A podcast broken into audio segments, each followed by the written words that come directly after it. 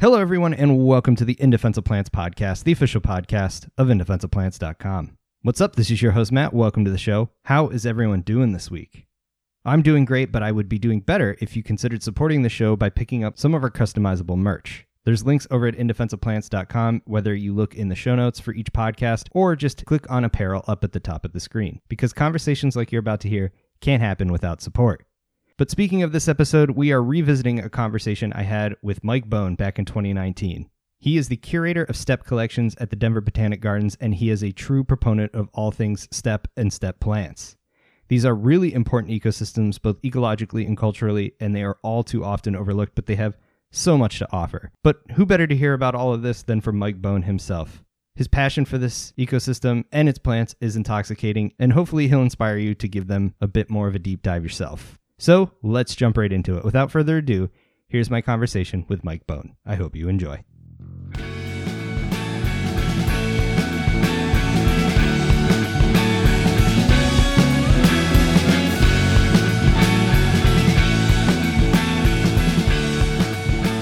All right, Mike Bone, thank you so much for coming on the podcast. How about you tell everyone a little bit about who you are and what it is you do?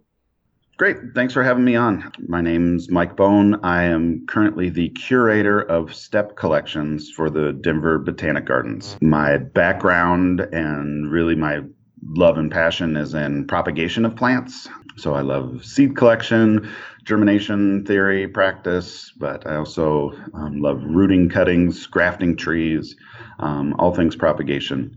My job and my work at the Botanic Gardens has a lot to do with acquiring plants from the four great steppe regions of the world, getting them into display uh, here at the gardens, and then um, working with other institutions in and from steppe regions um, to collaborate and help build their collections as well as supplement ours.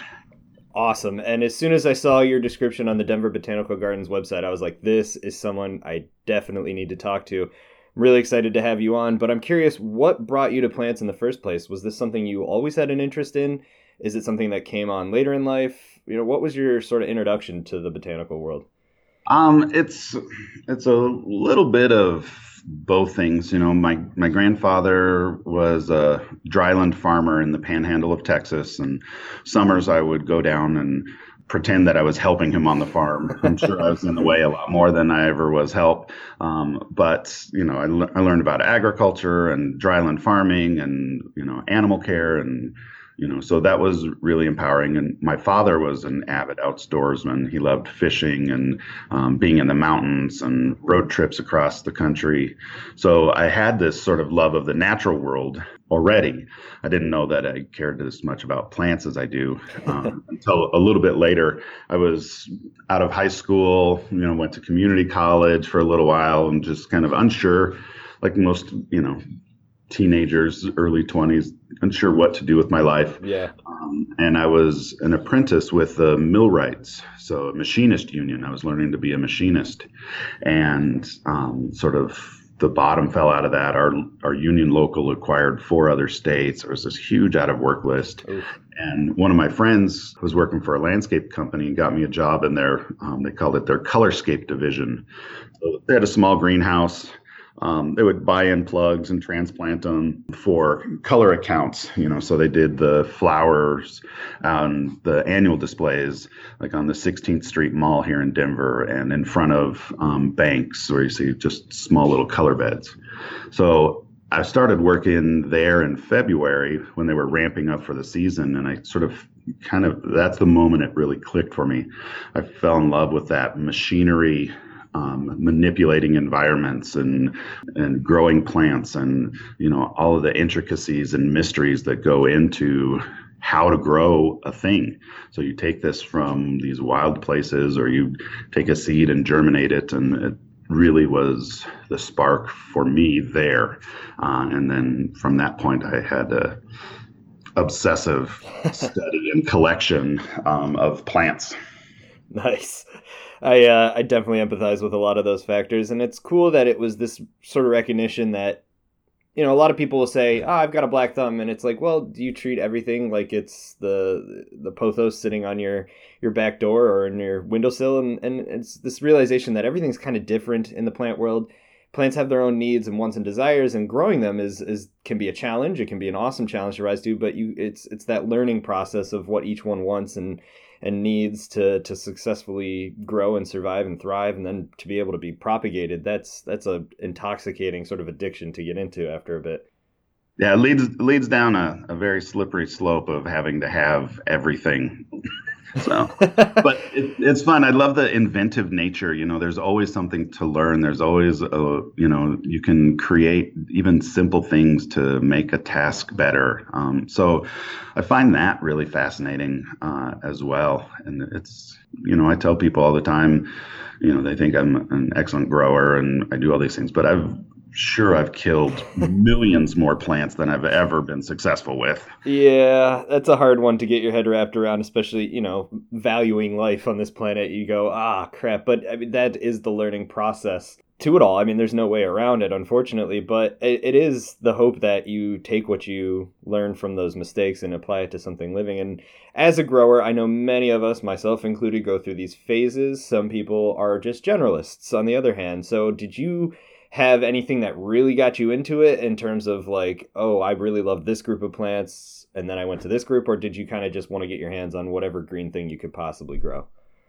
Um, you know, I really am fascinated with plants that have adaptations to really tough environments. Mm. You know, here Denver, it's a steppe climate. It's dry. We've got cold, terrible winters. You know, Denver has these unpredictable Arctic blasts that can come in all the way up into June. So we've got a short growing season. We're connected to this beautiful mountain range. Uh, so just seeing these things where they're at and finding ways to bring them to another place, have them on display in a garden, um, talk about, you know, this sense of conservation or just the sense of wonder of plants from far off places. And I think it creates a spark and gets people excited about the natural world. So, individual groups of plants that I'm excited about really changes by the minute and what I'm what I'm looking at at that minute. Excellent, and it's nice to hear someone else say that because it's so hard for someone to be like, "Well, what do you like?" I, I, I like everything, and it's really a, it's flavor of the week sometimes. Uh, but I do appreciate this idea of really enjoying plants that are hanging on in, in environments that would just kill us if we were exposed for too long without protection. And that's really admirable because some of them look so tiny and so delicate, but there they are just crushing it in in scree sometimes or just punishing UV rays and wind and snow and freezing temperatures. It is remarkable and to be able to share that like you said with the public really uh, awakens something in a lot of people. So that brings us to what you do. I mean, you said steppe collections. You said there's four major steppe regions of the world, but I can't think of a a vegetation type or geographic type of community that gets overlooked more than that. I mean, what is a steppe vegetation? What does that mean? What does it mean climatically? Uh, what are these plants? Yeah. So the steppe, you know, it's a, a Russian term um, that essentially means a treeless plain.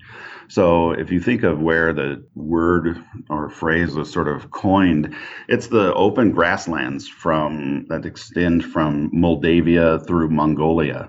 Um, and often it's this concept of this sea of grasses. Um, you know, when they were first exploring North America, they saw, you know, the the Great Plains, and they called it this desert of grass. Hmm. Um, and it's so much more rich than that. But you find these pockets of, of visual monoculture. So you have this plain of this grass that stretches on farther than you can see. Um, but as you look closer, there's incredible intricacies in there. There's bulbs that come up in the spring, there's ephemeral flowers, there's perennials, there's wildflowers, there's small shrub communities. Um, so those things are really areas that we target. Um, and some of the things that make good plants for Denver, we look at areas that are actually worse than us, right? If it can somewhere colder, somewhere drier, somewhere, you know, where the conditions get even more extreme, then we know we're going to have a chance of growing it. So it has to have cold winters, it has to have hot summers, it has to have arid to semi-arid precipitation events. You know, we're often continental climates but it, you get this visual monoculture, this sense of these wide open spaces, and it elicits sort of almost this deep genetic response to this is where humans come from you know because that's how we've moved around the world is through the steppes if you think of the silk road if you think of the migrations of humans coming over the bering straits and chasing down the rockies all the way into south america um, humans movement and pathway over our life as a species is because of movement across the steppes. Wow. That really puts it into some context. And honestly, I'd never really thought about it that way. But I think in recent times that's kind of been disconnected. And I'm really happy you brought up this idea of visual monoculture. And that's something that's articulated so nicely. And I've never actually heard that before, but it really encapsulates what's going on out there. And I think what a lot of people see, myself included, the first time I got out to the Rockies and experienced, you know, the foothills, I was like, wow, this seems surprisingly uniform. But if you get out there, especially if you like plants, you realize that there's a lot of different stuff going on tucked into these little microclimates and, and washes and drainages and then know, hills there's so much more and as you even hinted at with what you were saying there there's there's so many different lifestyles that plants can adapt to this sort of condition and it's it starts to just blow your mind at the diversity in in places that are kind of harsh yeah, it's it's fascinating, you know, and it, there's seasonality to it as well. I think that's one of the things that I find so fascinating, and I think keeps my interest is that it changes week to week. It changes month to month. Um, you know, I think of people who have to suffer through these tropical environments where it's always the same temperature and there's always just an incredible amount of flowers always happening all the time where in areas like the steppes you have this um, these spring flushes with you know runoff moisture and you have geology changes and you have a sense of exploration and wonder. But there's a vastness and you know sort of this chilling emptiness to how wide and how distant these spaces are and it's it's humbling and it's beautiful and it's um, a sense to me it's really a sense of of wonder and mystery uh, and constant exploration. Yeah for sure. And again going back to what you were kind of talking about with human history it kind of ties it all together in a in a very almost poetic sort of sense. And and I could see now exactly why this is such an incredible region and why you're so perfectly situated there to start thinking about what these plants need to grow. But in talking about propagation, something that obviously consumes a lot of your waking hours, and I would assume some of your dreaming hours as well, is what does it take? I mean, where do you even begin with something like this? Uh, you know, you're you're going out and trying to find these plants. Do you have target areas? Where where does the sort of collection propagation story begin for you? Oh wow. Um, it's i don't know that there's a beginning. Hopefully there's no beginning and no end. It's this it's this cyclical you know event. Um, but we we definitely you know i mean we're fascinated and you know we're often doing work with our native flora, uh, which is incredibly important. You know, you, you can't take a conservation message unless you know where you're at. So your sense of place in the universe being where you're standing. So the study and, and growing of our native plants is incredibly important. Uh, and then we move out to these other regions. Um, you know, a few years ago, some colleagues of mine and I put out a book about the steppe climates, and that you know that was sort of conceived on a trip we were at in Mongolia and Kazakhstan. We were in the Altai Mountains. Ooh. And we were studying kind of the alpine flora there because there's a lot of crossover speciation from the southern Rockies to the Altai Mountains. But we discovered that the steppe flora is even more associated um, through even the same genus and species uh, through parallel evolution. So you find the same ecological niche and you find plants that have similar adaptations and even similar looks. So that started to gel and started to create this idea of creating and working with um, global steppe flora when we were on that trip. And that sort of was the brainstorm and the inspiration behind the book that we published. And then from there, we continued to take this study and evolve. But we study um, Central Asia, South Africa and Southern Africa, and, and really large, largely the flora of Lesotho, and then the surrounding areas is incredibly important as far as the steppe climate. And then Argentina and the great Estepa patagonica um, is incredibly important to us as well. And we study and we look at the crossover speciation. So that's fascinating. Is you know there's species that share um, North and South America. There's species that you find in South America and Southern Africa, and you find them in both of those places, but you don't find them in the other regions.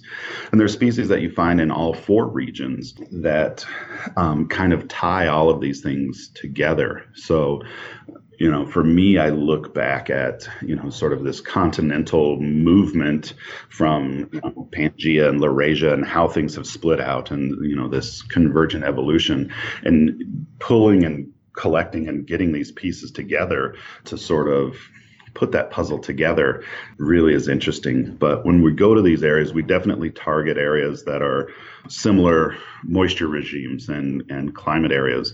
But we also find areas that have people that we can partner with because uh, plant collection is wonderful for the plants, but unless you're partnering with people, unless you have contacts to get you to the right places, it's a huge world out there. So build relationships with people in order to make these collections and make these things work. And um, through botanic gardens, you know, that's sort of this camaraderie or this bit of a scientific community that works together.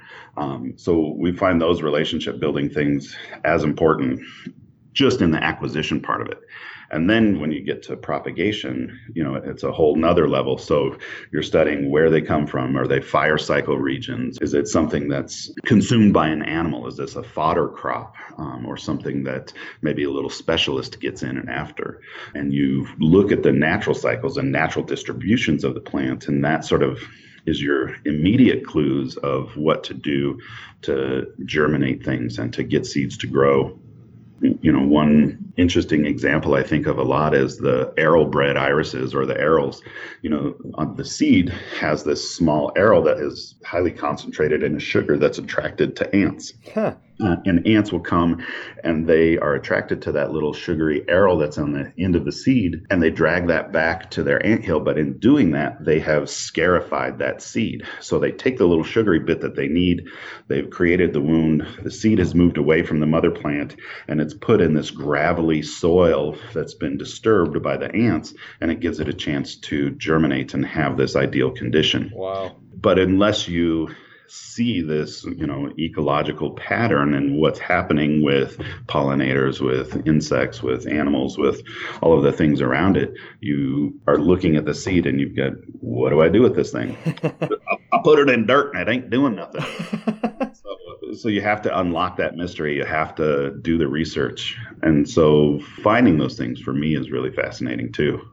That is so cool. And I had no idea the irises were doing that first off, but in thinking about plant exploration, plant collection, and, and, studying plants, I mean, you just outlined something really intricate here in terms of the way you look at the world and the way you you know target different areas and species and work with other people. And and I can't help but kind of hear this underlying theme of someone who's really intimately familiar with plants. And that's one thing i love about growers and uh, you know whether that's professionally or just obsessives uh, as, as hobbyists in their home is just that intimate knowledge you get from being around a plant, watching it grow, tending to its needs. And I'm wondering how that kind of helps inform this process. I mean, there's so many times in science where we just are hesitant to say something because we haven't observed it or we haven't quantified it. But there is something to be said for that familiarity that comes from growing it that I would assume really helps your mission or at least helps you ask the right kind of questions to take the next step into ensuring that these plants come into cultivation and uh, have these sort of ex situ collections, living collections maintained.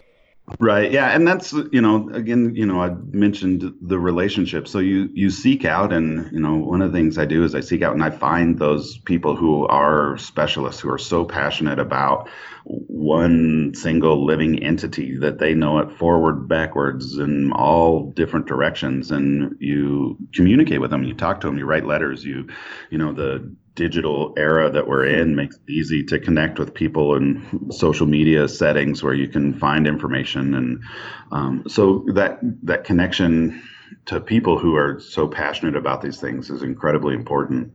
But also, it's not a patented process by any means, but develop this idea of just looking at a plant and what it has to go through on a yearly basis. When does it bloom? Is it following weather patterns? Does it take a certain period of light? And so the the study and, and passion and patience that it takes to really look at a plant and what it does is really what it takes to to grow those things and what it takes to be able to work with them and have them and um, show off what these beautiful things are. Yeah, for sure. I mean, again, just patience and that's something that i think gardeners all have to learn at some point or another in their lives whether they like it or not is is plants do take an element of patience but in thinking about you know the propagation side of that and patience with a lot of these steppe vegetation species I, it probably changes depending on the lifestyle and and the region and like you said some of the climate and fire regimes but is a lot of the propagation done by seed collection? Are these species that don't lend well to uprooting and or dividing you know maybe some of the bulbs you can bring back but is a lot of this done based on seed collections? Yeah absolutely. Um, especially when you're talking in an international scale and and moving from places like kazakhstan or kyrgyzstan or lesotho seed is the easiest way to move plants and seed is a plant's natural way of moving itself um, you know they don't have the same distribution methods that we do, but they're pretty effective at getting around the planet. So, seeds definitely. Um, occasionally, you can move some vegetative material, but there's a lot more that goes into that, especially, you know, today's climate, we're worried about viruses and diseases and all these things that move through plant material being moved. Right now, there's this huge fear, especially in Colorado. We've seen our first emerald ash borers. Oh. So we've got a small area that's quarantined, and we're realizing that you know, there's really not much we can do. Um, the last few years, we've seen Japanese beetle for the first time in the yeah. West. Um, and that's been, you know, terrifying and horrifying for us. So, being able to work with seeds, you have some more assurances that you have some things maybe a little under control. You know, I think control is uh, a concept that we don't really actually have control of anything, but we perceive it. So, bringing seeds in, you have less likelihood of transmitting diseases or insects. Um, and everything we bring in, we run through USDA inspection ports. Um, we get permitted, and oftentimes we'll have to get phytosanitary certificates from wow. origin to move things back and forth. So, it's an exciting process, but it's also a very slow and tedious one. And it can take years to work out arrangements and agreements and permits and permissions to be able to get and move these things back and forth. Um, so, seeds definitely the way to go when you do those things and then you get them here and you you work on them and you grow them and we run through hardiness trials and we trial them to make sure that it's not going to have a potential to escape cultivation because one of the last things we want to do is be responsible for the next kudzu or the next bindweed or uh, tamarisk or you know there's all of these species that come and replace and out compete native vegetation and we don't want to be responsible for changing the ecology in those kind of ways.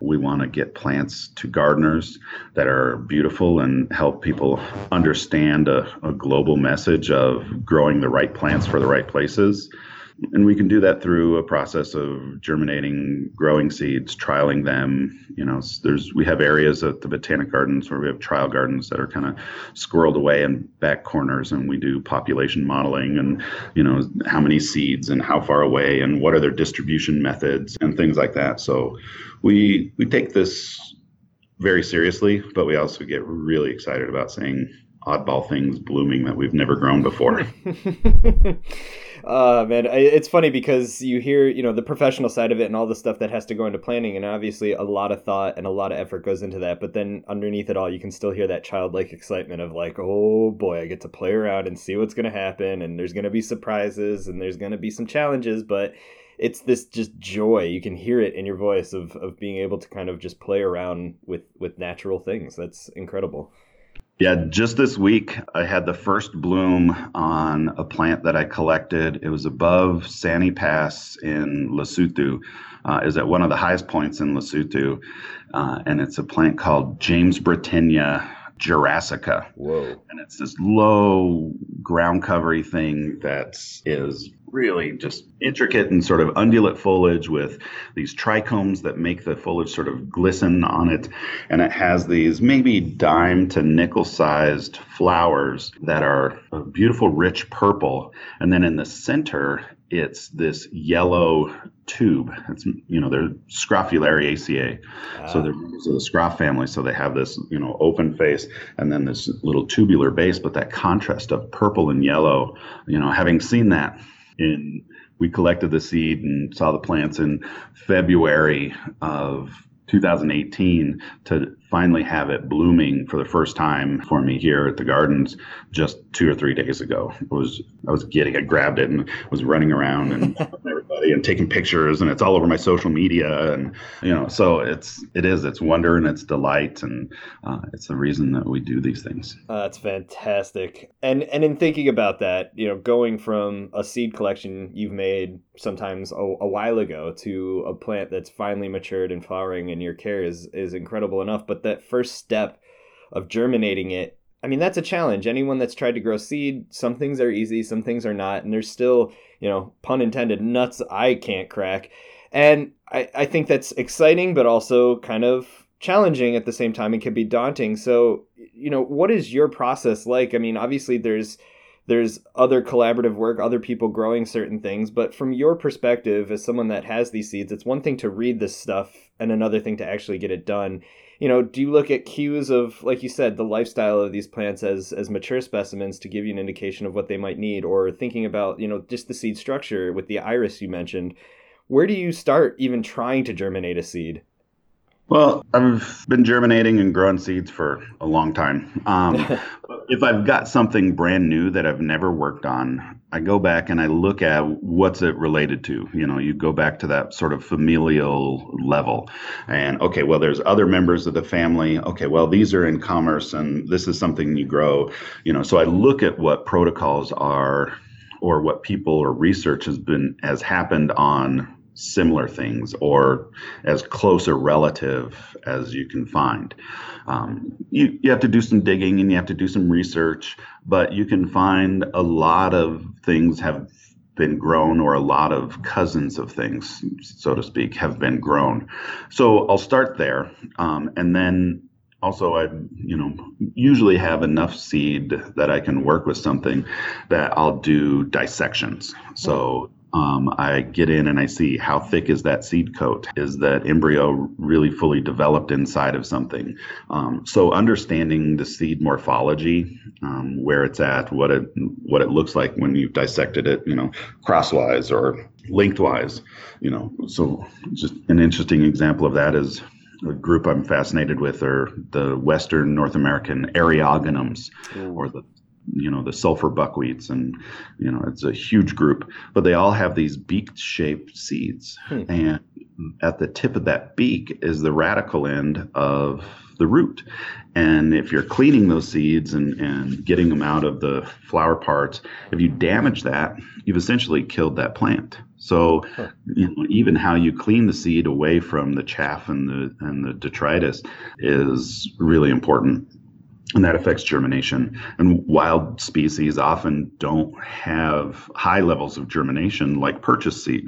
Um, so, looking at where they come from, looking at familial associations, doing seed dissections, um, looking at timing of year is a big deal as well. When does it set seed? If it sets seed late in the fall or late in the season in a cold area, or an area that gets snow and cold and freezing, you can almost be assured that there's going to be some sort of chemical dormancy built into that, so the seeds don't germinate right away. Mm. You know, has to have a cold stratification to overcome that. So yeah, like we've talked about the ecology of a place and when does it set seed can have a lot to do with where you start. So knowing the life cycle of the plant, knowing the seeds and where they come from and when they're generated has a lot to do with where I'll start. Hmm. and again, just that familiarity that you need to have with a single species probably teaches you so much more about the ecosystem that they hail from, the climate that they hail from, the geology, all of that stuff. And it's and it's all based out of wanting to grow a plant. And that's what I try to communicate a lot with people is just there's so much more to this than just, ooh, it's pretty, you know? Yeah. Yeah, I can put it in a windowsill. Why is it dead? yeah, darn it. So, I mean, in thinking about the mission following germination, you want these plants to grow. You want to be able to propagate them. You know, you're you're at a botanical garden. You're breeding plants, right? I mean, what what is it like after you get a species to start growing? You're not just going to keep one or a couple in some pots tucked away. I mean, this is this is there's a bigger mission at hand there, right? Right. And, you know, so a lot of it's about having things on display. Some of it is about just getting specimens and having them as part of a collection you know we we work with a lot of different groups and a lot of different agencies and and things like that so we'll do um, research for people and sometimes the research at our end is just getting something to germinate developing some sort of practical protocol so that a land manager can go back and take those into practice for restoration or reclamation. So we do a lot with those plants and then once we have them as collection items then we can think about well is it display worthy? Because you know sometimes a plant is ecologically important it's rare and it has you know attributes that are important ecologically but you look at it and it's just not pretty. So you know that and that's okay. Um, it's okay to have those but when you have things that are really beautiful and tell a story and have something behind it um, then you want to capitalize on that as well. So like my my Jamesbrittenia, you know, right now I've got, you know, 32 36 plants of it and the first one bloomed and we'll trial that in other areas and figure out how do we get it from my greenhouses into a garden space. What does it want? So we'll try it in different areas and I'll go back knowing that the plant comes from alpine, rocky, sort of scree areas and is needing, you know, that tough soil environment and I'll grow it in a crevice that's filled with gravel and sand and, and kind of watch it, but I'll put it in a cool area because we are really high in the mountains. So we'll try them in different areas in the gardens and, you know, I'll try it in, you know, mixed with some other things and maybe tucked underneath some grasses to give it a little shade and protection. Um, so I'll try it as a chasmophyte, I'll try it as a prairie plant, and we'll get it in different areas. With the Jamesbrittenia as well, I have other species, and you know, you'd mentioned breeding and, and crossing plants. So as soon as that Jamesbrittenia bloomed, I took it around, showed everybody, took a bunch of pictures, and then we harvested the pollen from it right away. Um, and we'll use that pollen to try to make some crosses with similar species. And you know that's where we get into sort of the mad science of you know cross, crossing you know a desert species with an alpine species and see what happens and you know are they compatible? Because i think there's probably no formal breeding programs for the genus Jamesbrittenia. I think most people haven't even heard of it so we'll we'll do that, and we'll also store some pollen just to keep up diversity. So if we have one single plant, but we've got and harvested pollen from several, we know we can take those back and cross and keep things alive. Because we don't know right now if it's self fertile, if it needs different genetics to be able to pollinate it. We just don't have that information yet. And that's some of what we work on, and that's some of what we build uh, is that information background. Okay, well, these are, if you only have one, you're never going to get seed because it's you know not self-compatible. So you've got to have pollen from somewhere else and you know at a botanic gardens we do that in a lot of different ways. Um, so we share pollen with other gardens we share seed with other gardens and we keep try to keep some level of this genetic diversity available and going. Wow. And it just from what you described sounds like there's so many different layers to this. I love the fact that it's kind of like you said this sort of mad scientist element of well what can it work with? Is it compatible with itself? Is it compatible from a species farther up into the mountains? That sort of deal. But then the curiosity and, and data side of it is that you are actually doing some of this oftentimes for the first time or at least the first large scale attempt you know large being a relative term.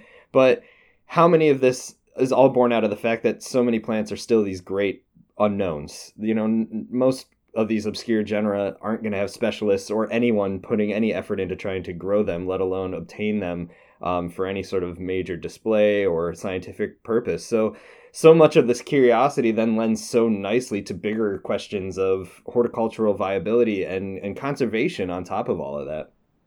Right. I'm I'm a firm believer in the old saying or the phrase that propagation is conservation. Um, if we know how to grow it, if we can do something, if there are um, gene banks and genetic reserves at botanic gardens or in people's gardens, then you have a chance of keeping some of those things going. You know, there's an incredible rate of extinction happening in insects and birds and plants and all of these things. And we have a means of preserving some of that. We can't always stop and recorrect some of the tragedies that happen to environments, but we have opportunities to be able to have some sort of genetic memory stored with us. Um, our gardens over the last several years has been involved in a program called the Global Genome Initiative, where botanic gardens are taking their collections and taking samples and preserving them so that genetic work and genetic study can be done. So we're essentially con- trying to collect through a collaboration of botanic gardens, all of the genetic diversity of plant life in the world. It's kind of the lofty goal. But when we make these collections, you know, you snip off a few leaves, you put it in silica, um, and you go through a process of storing it. So it's interesting, it's fascinating how those things work. Yeah, and it's it's really cool to think about not only are we having like seed banks that everyone can kind of get their head wrapped around of storing seeds, but also like you said, you're you're also storing pollen. So at least if you have one plant, you have the potential of, of a lot more pollen than you would potentially uh, a seed, so to speak. Right. And, you know, pollen's an interesting thing, and there's a few more precautions that you have to take beyond that to store it and, and expect some long term viability. Um, seed, especially for us in the arid West, is a fairly easy thing to to store and have for a while. But we work with, you know, like I said, different agencies. We work a lot with the um, NCGRP, which is the National Seed Lab um, in Fort Collins. You know, when we do work with rare plants, especially native flora, we we share seeds and they keep it cryo preserved there, and then we try to with our pollen collections we don't have a formal pollen collection at DBG yet. That may be something we'll develop eventually, but right now we're doing just sort of short term storage and, and we try to use it and, and keep it going. Um, but it's a constant cycle of harvest and replacement and, and things like that. Cool. And and kind of going back to something you mentioned earlier was that this idea of propagation is conservation and there's a huge hugely overlooked role of just gardeners in this process. Gardeners like you said keeping some of these obscure things alive or even non-obscure things alive in captivity or at least keeping some of that genetic diversity preserved whether that's in their garden, on their windowsill you know, there's a big role to play there in horticulture, and it's something we need to really embrace a lot more heading into the future where plant extinctions are unfortunately uh, a, a, big deal and something that gets overlooked way too often. And and you had mentioned uh, in some of our correspondence that you know this idea of plant selection being a big process there, and and you know I'm sure that goes hand in hand with some of the breeding and the propagating that you do. I mean, what is that process like, and what does that really mean for for horticulture and, and gardening as as a sort of a big picture idea? Yeah, um, you know, conservation is a is a, a thing that I think anybody can be involved in. And some of it's just you know getting out to you know your local native habitats and, and finding an appreciation for native and natural things that are blooming there. Um, what we do in a program that we have at the that we're involved in at the botanic gardens is an introduction program called plant select.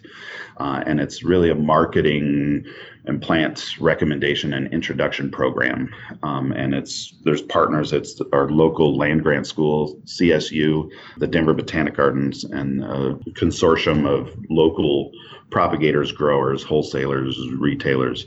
So there's these three sort of different segments of the world that work together to produce plants and get plants, good plants or environmentally, I guess appropriate plants into the hands of gardeners. And it started as a way to kind of get plants from steppe regions and you know the high arid cold west get plants that come from those areas that are really beautiful into the hands of gardeners um, and it's a way for the botanic gardens to you know open up collections and our university gives opportunity for students to do research projects and you know get degrees. And it churns out a product that local garden centers and, and can be proud of selling saying hey you know the botanic gardens found this the universities have tested this we're bringing it to consumers and it's something that i feel really good about and it's something that as a way that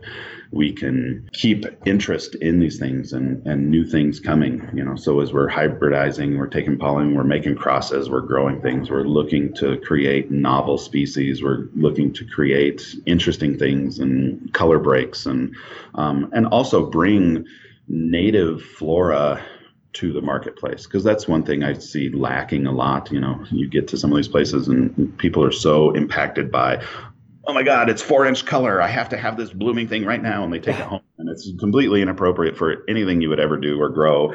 And it makes you happy for that little while, but then you have this letdown once it dies. But if you're growing and gardening with these perennial plants that come back and they add to the ecology of a place, they're good for your local and native pollinators. They're beautiful. You know, bringing these native things into the hands of consumers, I think just wins. And again, it's delivering a message of, not just local conservation and not just promoting native flora, but that the whole world has beautiful places to it and, and you can appreciate those things from afar some people may, may never go and, and climb to the Potanin Glacier in the middle of the Altai to look at, you know, Trollius, where someone who's gone there collected and can tell the story of, you know, shrinking glaciers and threats to wildflowers and plants and, and bigger ecology threats with the loss of glaciation. They can look at a flower in their yard and say, I understand it. I get it. There's a big world of beautiful flowers out there, and I'm a part of it not wow. separate from it. Wow. Yeah, that's that's extremely thoughtful, and I think again this this layering of of why this is all so important. I I really appreciate it because there's so many hooks to get people involved that you know might not even be aware of, or if you are, there's you can just pick and choose whatever excites you the most. But thinking about this idea of what the average person can do, because climate change is a global issue, environmental issues are a global issue, and and feeling you know overwhelmed and distraught is a commonality among people who are waking up to these sorts of plights. Uh, but here's an, a perfect example of like the think global but act local. It's it is you know despite there being a lot of institutional support this feels very grassroots. This feels extremely localized to a region of the world where gardening can be a challenge especially if you know you're selecting species even native species that are grown in in giant nurseries over in the Netherlands that aren't being selected for our climate despite having originated here. You know, this is something that's being done on the doorsteps where it matters, where it counts. And then, like you said, connecting people to these faraway places by what's growing in a botanical garden or in their garden, if if it's if they're lucky enough, that's so vital because like you said, who has the time, money, or even the ability to get to some of these spots, let alone get up to where you need to be to see some of this stuff and, and make those connections that are really happening and, and, and are a reality we all need to kind of face sooner or later. Right. Yeah, I think there's so many pressures, and you know, you look at just what happens in the world, and you know, the Denver Gardens is in an urban setting, and we're surrounded by buildings and high rises and all of these things, and we're this little oasis. But you see the kids that come in for school programs. There's so much disconnection from the natural world. We're put in front of computer screens and these traveling cell phone, smartphone things that keep us so disconnected from touching soil, from climbing a tree, from you know these these connections to the natural world. That little things like that um, that can can spark a message and spark an interest and just make people aware of their surroundings. You know, I know we're not going to solve all the world's problems, but if we can get a little chlorophyll smeared onto some children's fingertips and bring someone a smile when a bulb comes up and blooms or a flower starts for the first time, um, I feel like we're making tangible differences, not only in the quality of people's lives, but in the protection of the planet and resources that we all need. Yeah, for sure. And that's again, it's it doesn't have to be these large I'm a superhuman sort of movements. If it's getting a couple people to grow a plant that's largely overlooked, that is still a victory locally. I mean, that's something that needs to be embraced a lot more is that it, it can be these tiny little steps, is like you said, just getting a little bit of chlorophyll on the kids' hands. I mean, that can make a big difference. I mean, look at people like us. You never really know where that spark's going to come from, but it could turn into a lifetime of celebration and, and growing. Absolutely, absolutely, and it's it's fun and it's rewarding to see that, and um, it's a big part of the reason why I maintain this passion and this obsession for for what I do. It's really a um, you know I feel incredibly lucky and blessed to be positioned where I'm at. Um, there's a lot of work that goes into it, but I can't imagine not doing this. you know, I I have a greenhouse at home and I have gardens at home as well. So you know I I come to work and I do this. I go home and I do this. I write books about doing this. I, you know, it's, it's it's incredible. And it, you know, at the end of the day, I feel and I have a knowledge that I'm not just skating through this life, not contributing back. Um, that's something that's very important to me is to know that I'm trying to be part of the solution, not adding to the problem. Excellent. That's a sentiment I think a lot of people can can appreciate and, and hopefully embrace. Um, you know, you've mentioned throughout this talk that it's it's everything is your favorite depending on the week and and you've got successes all around the corner but i'm curious in moving forward you know what are some things some challenges are, are do you have any goals in mind over the next few years that you're really trying to tackle or is there a group of plants or maybe a certain species that really excite you and you want to try to get to know a little bit better try to propagate yeah, definitely. Like I mentioned, the Jamesbrittenias, um, that one is right now very much at the forefront. Um, I've got three species blooming in the greenhouses right now and just crossing those. I've had a lot of difficulty getting them to root from cuttings. So figuring out how to get a vegetative clone going is is important, um, and then getting these things propagated so that we have enough to put out on display. So the Jamesbrittenias right now are really interesting and important to me. Um, I'm also very interested in the groups Dracocephalum and Scutellaria. Those are in Central Asia. I would equate them to penstemons in North America. You know, there's Dracocephalums and Scutellarias that fit every ecological niche from high alpine to desert species and everything in between. So we're working on, and over the last probably five or six years, I've been developing a more targeted breeding program with Dracocephalums and Scutellarias. So we're starting to see some fruitfulness come from those. We've identified species that we think have the right physical characteristics and, you know, showy enough flowers or interesting enough growth habits, but aren't pernicious or aggressive. So we've identified our stock species and we're starting to make intentional crosses. And, you know, one of the things I think that is fun or easier to do in some breeding programs is hope for sort of that happenstance crossing. Mm-hmm. So we're plants that we think will be compatible, planting them incredibly close to each other and just hoping for generalist pollinators to come in and just have some curiosity pollination and, and kind of see what comes from that. But there's also a few things we're really targeted and we know which species we want for seed parent and we know which ones we want for pollen parent and what we're trying to look for and what traits we're trying to get expressed in, in other plants. But again, that's another group that's not really worked with very much so the you know the phenology of them and you know these the relationship trees of what's really closely related and what's potentially compatible there's not a lot out there. So we're kind of treading new frontiers on that end with those groups of plants. And there's a lot of interesting things, and um, there's a lot of ap- adaptations and color forms and flower types and sizes from ground covers to upright perennials that I think there's going to be a lot of interesting things coming from those groups you know, Botanic Gardens, we've sort of been the capital of Delospermas for a long time. So it's it's fun to see other groups start to develop from our work and from our collections and from our passions. Wow, that is both fascinating and super exciting. And I, I got to say, it's it seems like uh, this is the perfect job for someone like you. Uh, you've really you've really nailed it. yeah, it's it's great because I I feel like I get bored quickly, and that was my biggest problem in the production nurseries. Is okay, I just grew another ten thousand Stella de Oro daylilies. Now what? I want to figure something else out. You know. Yeah. Being able to work with incredibly diverse groups and you know research and find and and move around, I think it's definitely something that I need. Excellent. Well, good on you. Um, Mike, thanks so much for talking with us. If people want to find out more about your work, maybe buy your book, or check out what's even going on at Denver Botanical Garden as a whole, how do you recommend they find out more? Well, you know, the Botanic Gardens website is a great way to find out all about the things that are happening at Denver Botanic Gardens.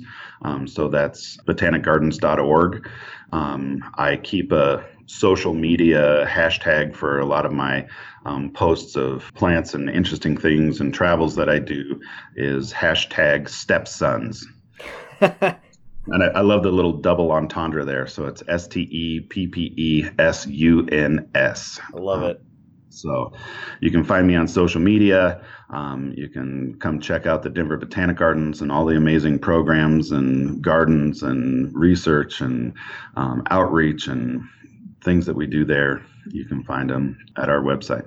Great. Well, Mike, again, thank you so much for talking to us and, and really kind of enlightening us on what's going on with steppe vegetation. And and thank you for what you're doing for plants around the world. It's super important. We love it. And i can't like i said i can't imagine doing anything else. It's something ingrained into me. Well keep it up man. Thank you so much.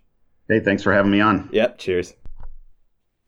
All right. Amazing stuff please check out the denver botanical gardens website and if you're ever in denver go visit it it's amazing and if you see mike give him a high five and ask him about some of his favorite steppe plants as always all of the relevant links can be found in the show notes over at indefenseofplants.com. Just head on over there and click on the links so you can learn more about the topics we discussed in this episode as well as all previous episodes. While you're over there, consider supporting the show. There's a lot of links on how to do that as well. You can pick up a copy of my book, some of our customizable merch, and stickers. You can also become a patron over at patreon.com slash indefenseofplants. All of those are excellent ways to help keep the show up and running, and I couldn't be doing it without support. So thank you to everyone that's pitched in thus far. But that is entirely enough out of me. I thank you all for listening. Make sure you hit that subscribe button and keep checking back in. But until next time, hang in there, stay healthy, and get outside if you can. This is your host, Matt, signing out. Adios, everyone.